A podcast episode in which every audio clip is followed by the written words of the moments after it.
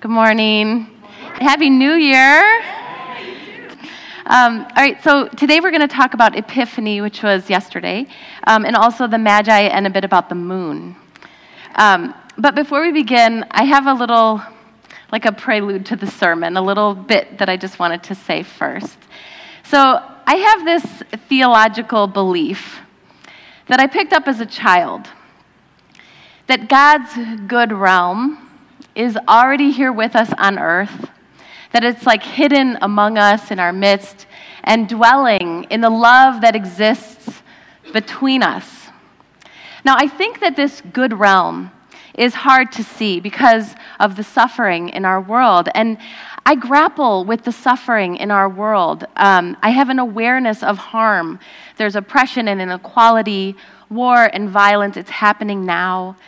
And I think maybe because of this, I also keep my unshakable childlike hope that one day all the harms and hatreds of our world will set completely, just like the sun sets fully and completely when her day is done. And I wonder if the good realm can be likened to the moon. So the moon dwells both during the day and in the night. But during the day, she's so hard to see next to the bright blindingness of the sun. She's hard to see. So maybe the coming of God's good realm can be likened to the moon, that after a time of complete darkness, she like bursts forth with light in the night sky and can be, with time, becomes more full and more fully seen. So that's kind of idealistic, but I do believe that God's good realm is already here and also more fully coming soon. It's a little prelude to the sermon. All right, so today is going to be a two-parter. First, we're going to explore Epiphany and the story of the Magi. And then we're going to look up to the night sky for meaning, just like the Magi once did. So on the one hand, we have this physical and historic event, the birth of a child of Jesus. And on the other hand, we have this birth being infused with symbolism and meaning and discovery. And so we're going to do a little dance between the world as it is and the world as we hope it will be. So with one leg, and I'm getting a little poetic here, but with one leg on like the earthy soil of tradition and history, we're going to take a leap into the heavens and look to the night sky and think about what can we learn from the moon. So a little history, a little grounding. Yesterday, the church celebrated Epiphany. Now, in English, the word epiphany means an illuminating discovery. It kind of makes me think of a person who's like deep in study, maybe like a scientist or a PhD student.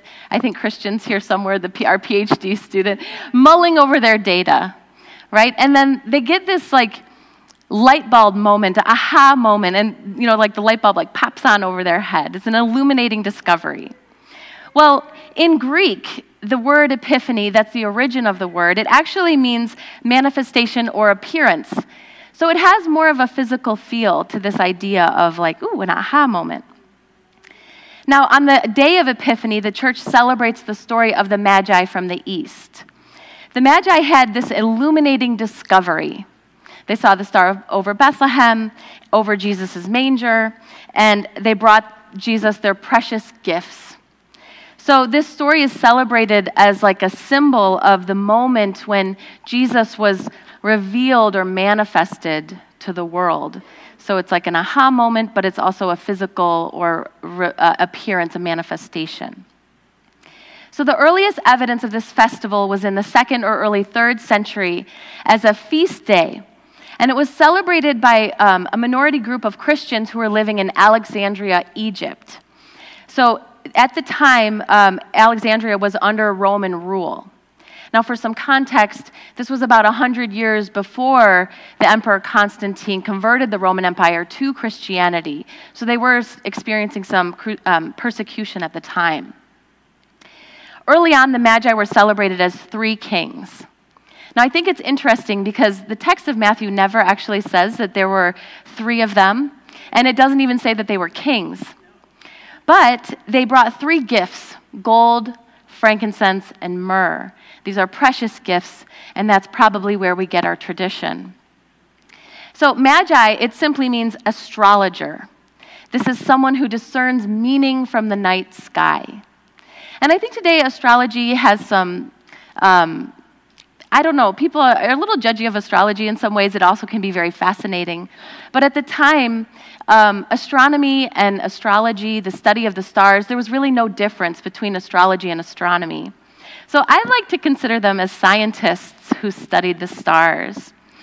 They had this illuminating discovery based on their research, observation, and findings, and it led them to Bethlehem. So Jesus was born in the land of Judea, which is today Israel and Palestine. Now, the text of Matthew says that they came to Jerusalem from the east, and scholars believe that this likely meant they came from Persia, which is modern-day Iran. They found baby Jesus in Bethlehem, which is about 5.5 miles south of Jerusalem, today in the West Bank, and there's a border wall there separating the land.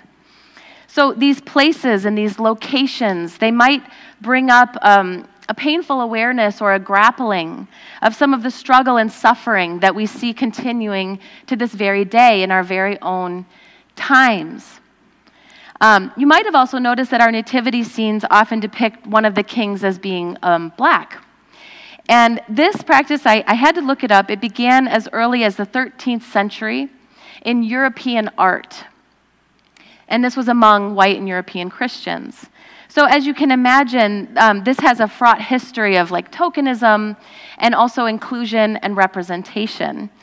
I have a feminist poet, activist who I often like to talk about, Audre Lorde. I always quote her. She's the best.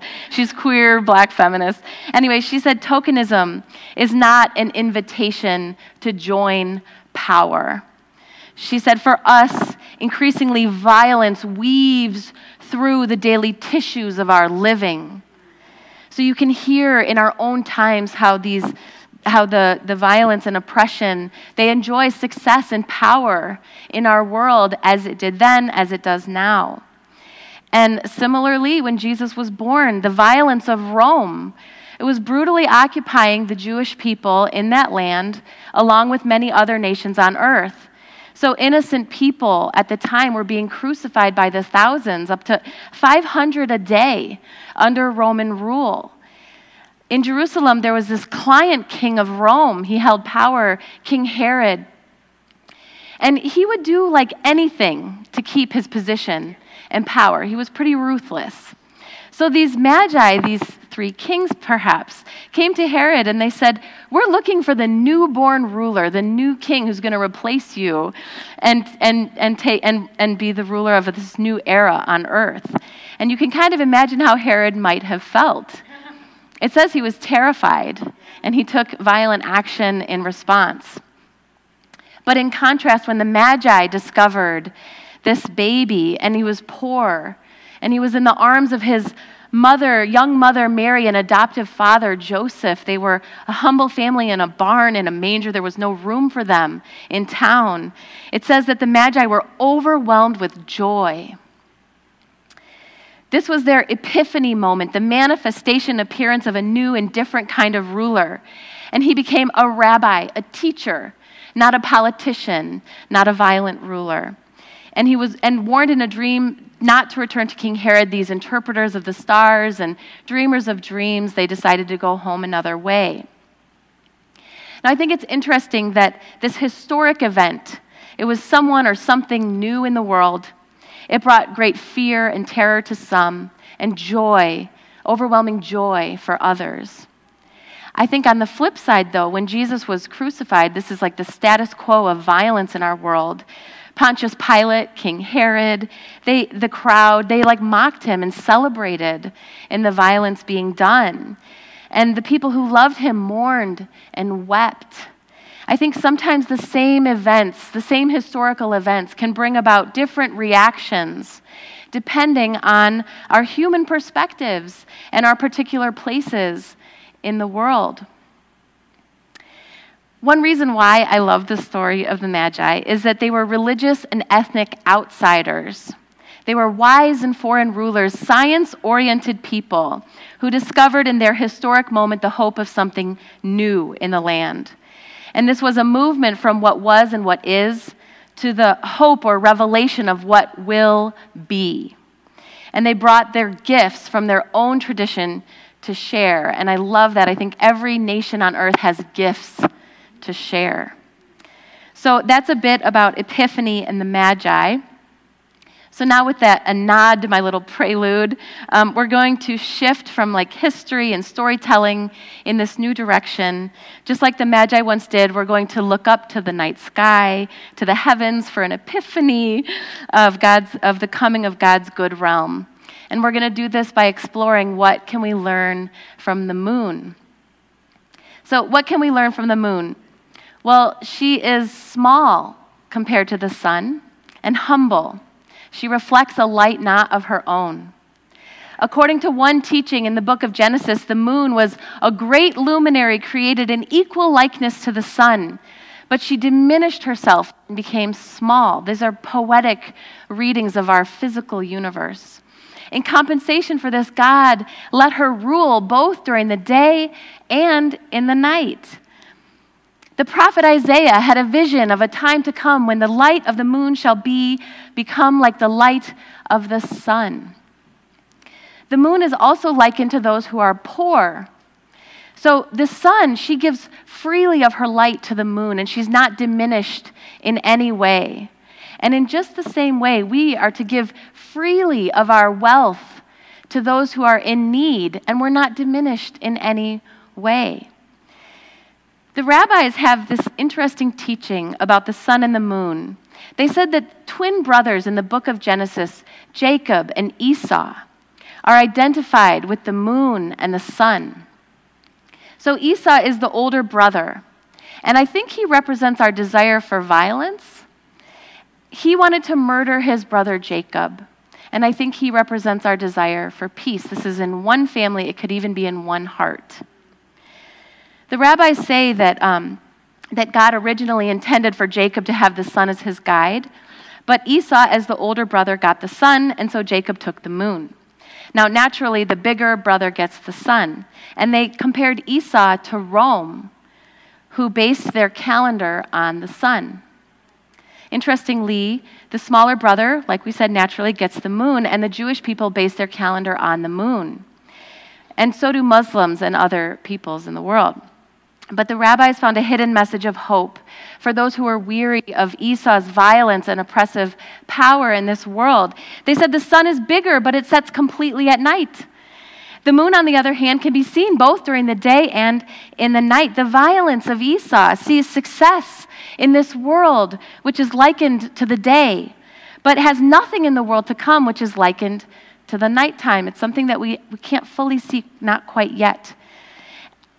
Now, I think, I don't know if I said this part, but Jacob has a portion in this world and in the world to come. So, as you can probably guess, I like this reading of the moon.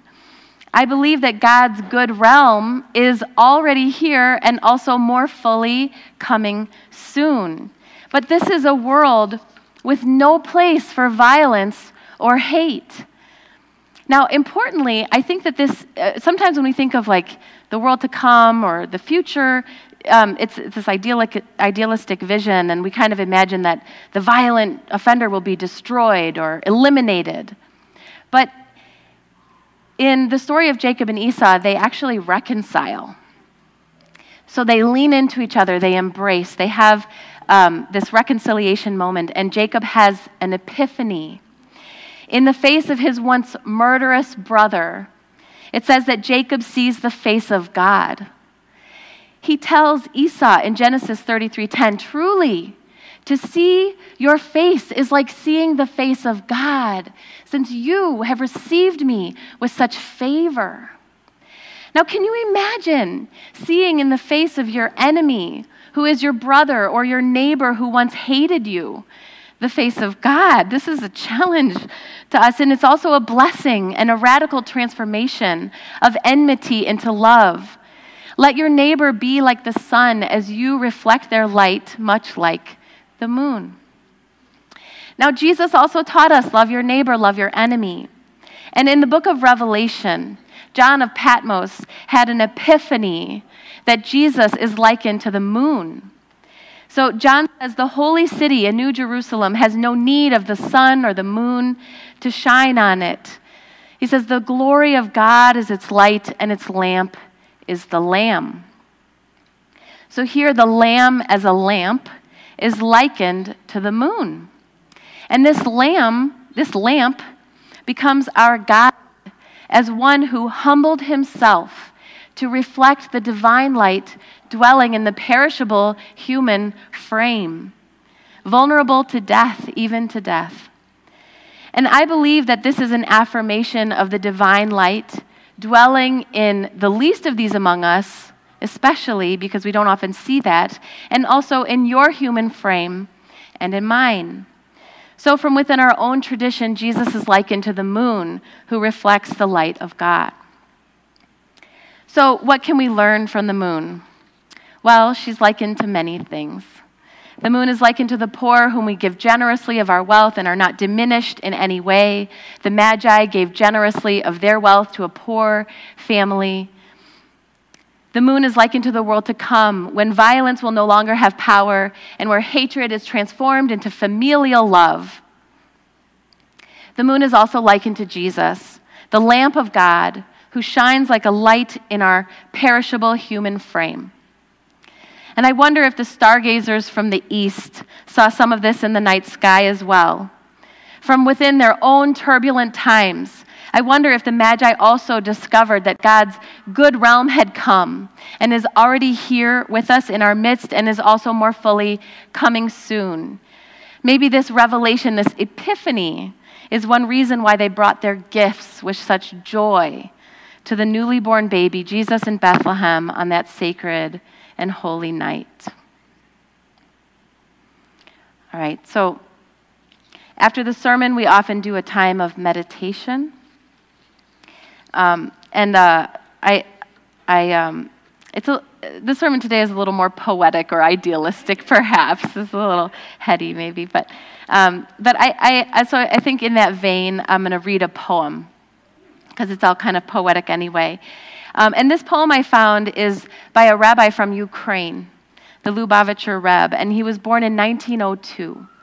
And I think that one reason why I thought this was striking is because Ukraine is another region that's suffering right now. So let's listen to the poem, and then we'll settle in for a few moments of quiet meditation, remembering that babies, children, and adults make noise. What can we learn from the cycle of the moon as she ever waxes and wanes and waxes again? That a time of smallness is a time to become great, and a time of greatness is a time to become small. For in smallness lies the power to receive, and in receiving lies the power to become great. And greatness endures only through its power to be small.